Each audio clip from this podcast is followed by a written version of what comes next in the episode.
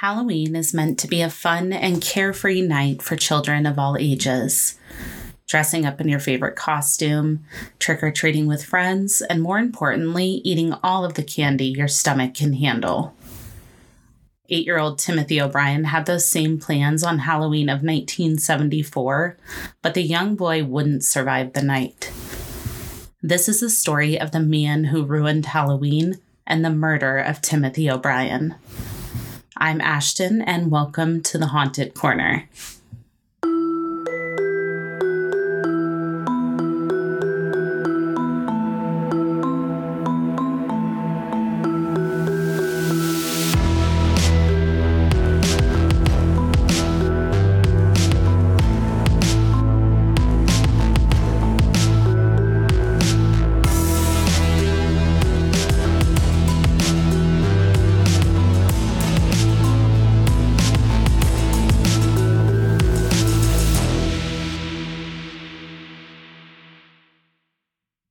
Everyone, welcome back to the Haunted Corner. Happy Halloween! Today is the one year anniversary of the podcast. I can't believe it's already been a year. Thank you for continuing to listen and support the show.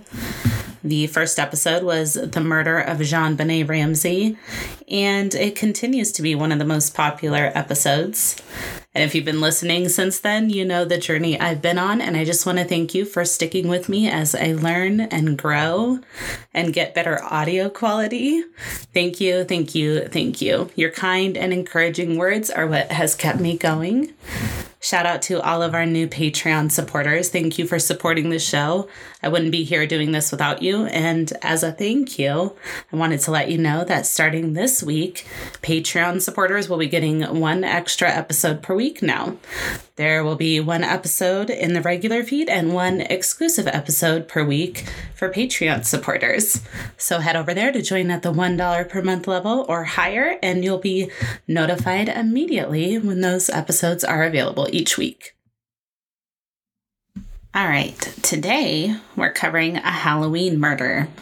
This one is rough. There's a reason your parents always checked your Halloween candy when you were younger. This is the story of the man who ruined Halloween and the murder of Timothy O'Bryan. Let's get into it. In the fall of 1974, a man named Ronald Clark O'Bryan was living in Deer Park, Texas, which is a suburb near Houston. He lived there with his wife, Daynene, and their two children, eight year old Timothy and five year old Elizabeth. Ronald was 30 years old at the time and worked as an optician at Texas State Optical. He was also a deacon at the Second Baptist Church where he sang in the choir. The family was spending Halloween evening at a friend's home in Pasadena, Texas to celebrate the spooky season. Ronald volunteered to escort the children house to house to collect the candy. So these little cuties were all dressed up, ready to show off their costumes and have the best night with their friends. The O'Bryan's neighbor, a man named Jim Bates, also joined the family along with his young son. So the group set off into the cool fall evening and began visiting houses in the neighborhood. One of the houses they approached was dark. There were no lights on, but the kids decided to knock on the door anyway. There was no answer, so the kids decided to move on thinking no one was home. But Ronald stayed behind, and he eventually caught up with the group with some good news. Wouldn't you know it, there was someone home at the house, and he produced a handful of the big 21 inch pixie sticks. These were tubes of powdered sugar candy. These were my jam growing up. They still are, actually. So the kids were pumped. The pixie sticks were handed out to Ronald's children, Timothy and Elizabeth, plus two for Jim's children. And the last pixie stick was given to a 10 year old boy that Timothy knew from church as the group walked home. When the family arrived at the house, Ronald told Timothy that he could pick one piece of candy to have before heading to bed. Timothy picked the pixie stick and he was trying to eat it, but he was struggling to get the powder to come out of the straw. So Ronald helped him. And after Timothy got a mouthful of the powder, he told his dad that it tasted bitter. So Ronald gave him a glass of Kool Aid to wash the taste away. Timothy immediately began complaining of a stomach ache, saying to his father, quote, Daddy, Daddy, my stomach hurts. He ran to the bathroom where he began convulsing, vomiting, and gasping for air before collapsing in his father's arms. Timothy O'Bryan died while on the way to the hospital less than an hour after eating the candy. He was just eight years old. Timothy's body was taken to the medical examiner for an autopsy, and an investigation began. When the body arrived, the medical examiner noted the smell of almonds coming from the boy's mouth, which is a telltale sign of cyanide poisoning. Following the autopsy, it was confirmed that Timothy had ingested enough potassium cyanide to kill three grown men. It was later discovered that the pixie stick had been packed with cyanide before being stapled shut. News of Timothy's death spread through the community, and horrified parents immediately turned in their children's candy for fear that it may be poisoned as well. Police were able to recover four of the five pixie sticks. The fifth one was found in the hands of a sleeping boy who fell asleep after being unable to pry open the staples on the pixie stick. Thankfully, none of the other children had eaten the tainted candy. Investigators worked with Ronald as well as Jim Bates to retrace their steps on Halloween night, but Ronald was unable to give linear details about which house he received the pixie sticks from. He initially claimed he couldn't remember which house it was, and this raised a red flag to police because they had reportedly only gone trick or treating on two streets because it was raining. But finally, miraculously, Ronald remembered which house it was and that a person with hairy arms had given him the candy. When officers visited the home, the owner wasn't there, so they decided to visit him at his job at an airport in Houston to talk to him about what had gone on that Halloween night.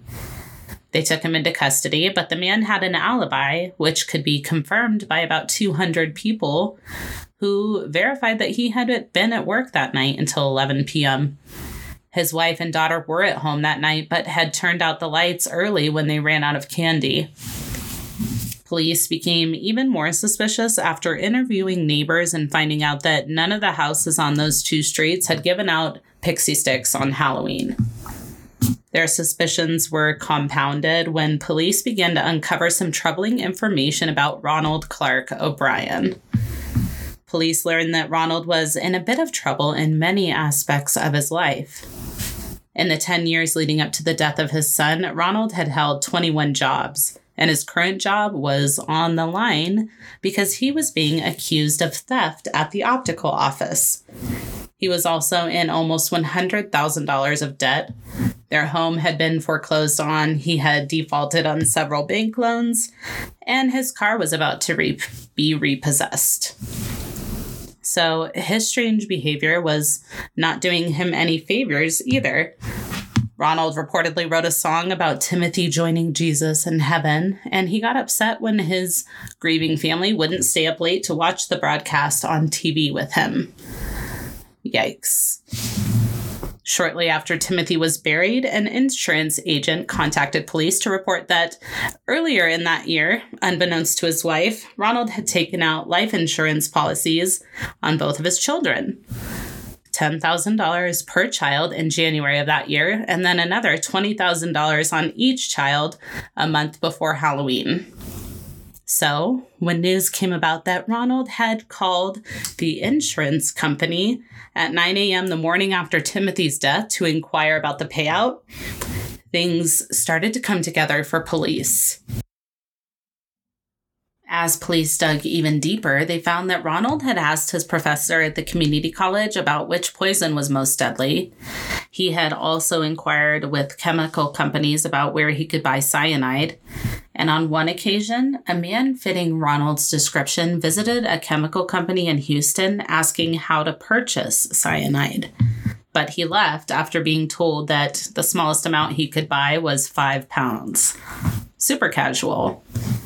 Officers were granted a warrant to search the O'Bryan home, which is where they found a pocket knife with plastic residue on it, similar to the packaging of the pixie sticks.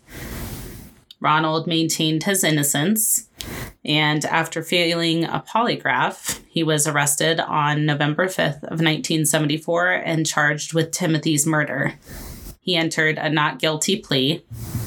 During the trial in May of 1975, witnesses were called to testify against Ronald, including his own wife, Daynene, who confirmed the financial struggle. She also claimed she didn't know about the two $20,000 policies that Ronald took out on the children before Timothy's death. She, along with other family members, testified that on the day of Timothy's funeral, Ronald, Ronald spoke of using the money from Timothy's insurance policy to take a long vacation. Ronald's defense team tried to fall back on the stranger who had supposedly given him the tainted candy, saying that this followed the decades old urban, urban legend of a psycho who compromised children's candy on Halloween each year.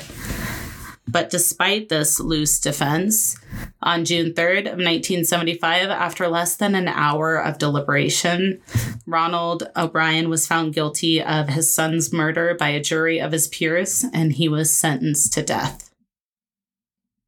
Ronald was held in the Ellis unit near Huntsville, Texas. While there, he appealed his conviction several times, twice to the Supreme Court.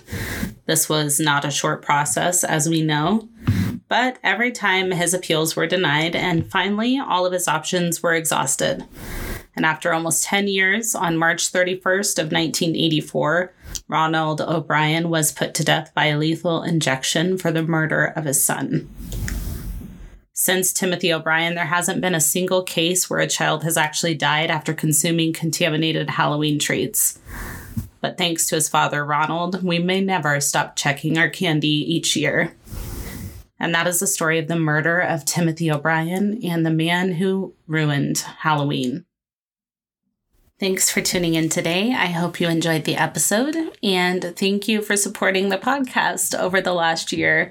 It's been a fun ride and I can't wait to see where we are in another year.